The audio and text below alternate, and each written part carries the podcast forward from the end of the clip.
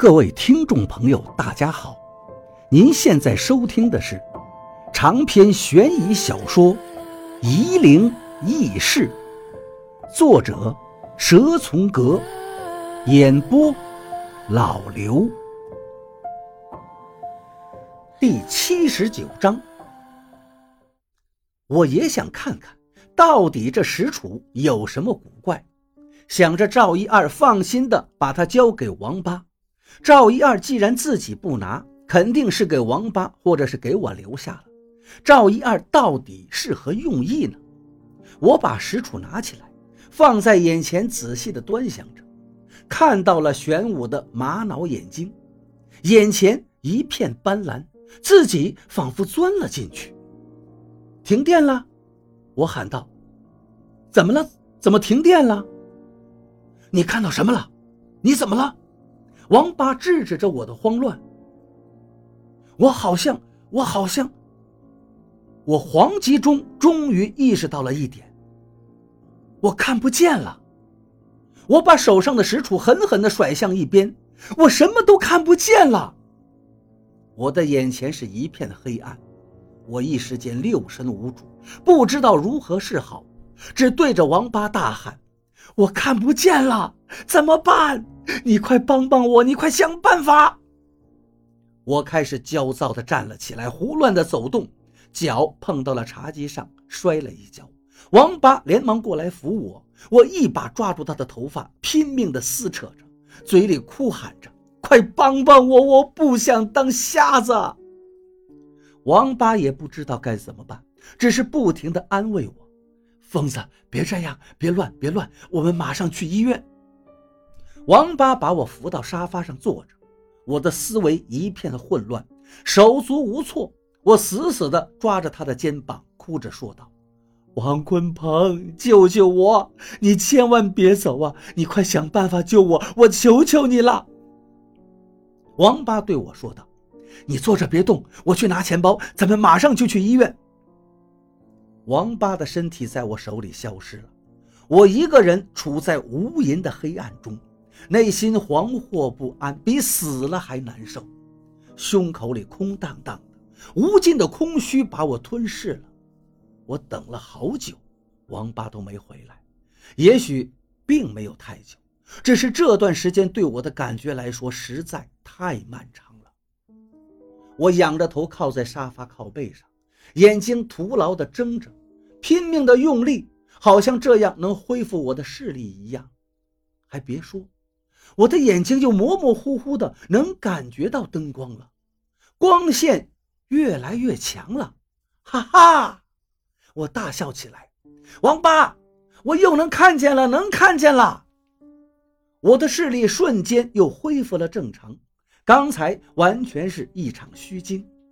我看见王八正在我面前不远处打着电话。你快叫个的士到我楼下来，疯子出事了！你快来，别问那么多了。他又好了，啊，那你还是过来吧，我们到医院去看一下。我用眼睛贪婪地看着四周，不敢再闭上眼睛，我生怕闭上眼睛后，眼前又是一片黑暗。我把脸上的眼泪擦干净，对王八笑道：“我又能看见了。”王八后悔地说道：“哎，早知道这样，我们的确不该碰这个石杵。”他这么一说，倒是提醒了我。我立马跳到他跟前，卡住了他的脖子。就是你，就是你，你差点让老子变成瞎子！我心里又后怕又开心，无比的激动。不好好的把王八折腾一番，无法倾泻我心中的郁闷。王八挣扎着，嘴里的话断断续续：“你刚才看见什么了？你掐死我了！你变瞎之前，你看见什么了？”我哪听得进去他的话，更不会回答他，只是用力地推搡着他。闹腾了不知多久，董玲进来了，我们才停住。董玲一进门就看见我和王八正在拉扯，他冷冷地说道：“他不是好的很吗？活蹦乱跳的，还知道打人。刚才你急什么的？天塌了一样。”董玲叫的的士还在楼下等着，我们一起下了楼，上了车。坐在的士上，董玲问王八：“非要这么晚了去医院吗？我看疯子好端端的，没必要了吧？去中医院找刘院长。为什么？董玲不明白，为什么非要去中医院，而不是去中心医院检查？中医院的眼科设备明明比不上中心医院的。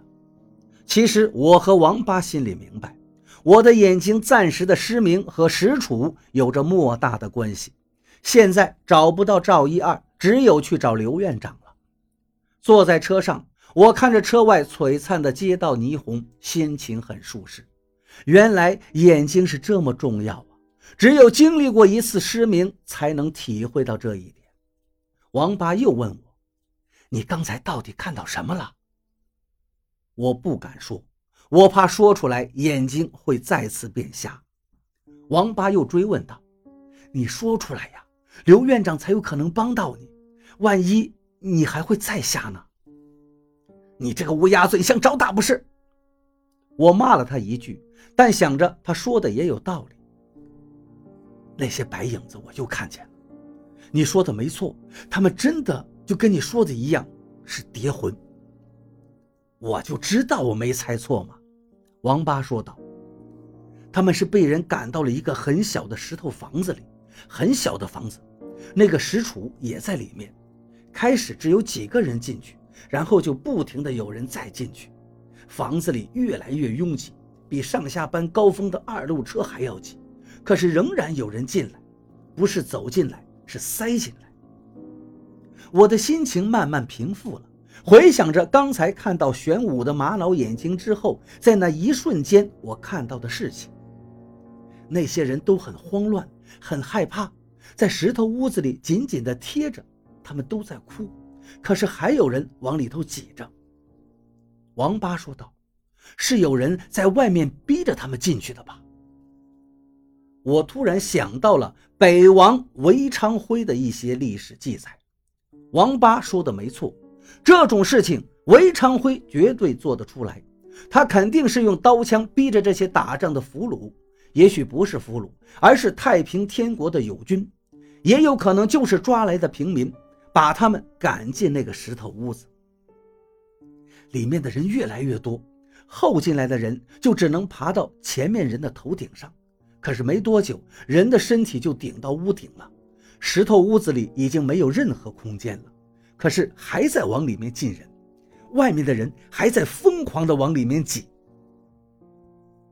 的士停到了路边，对我们说道：“你们下车吧，我不收你们钱了。”王八掏出了一张五十块。递给的士司机，师傅，我们着急去医院呢，我不收你们的钱！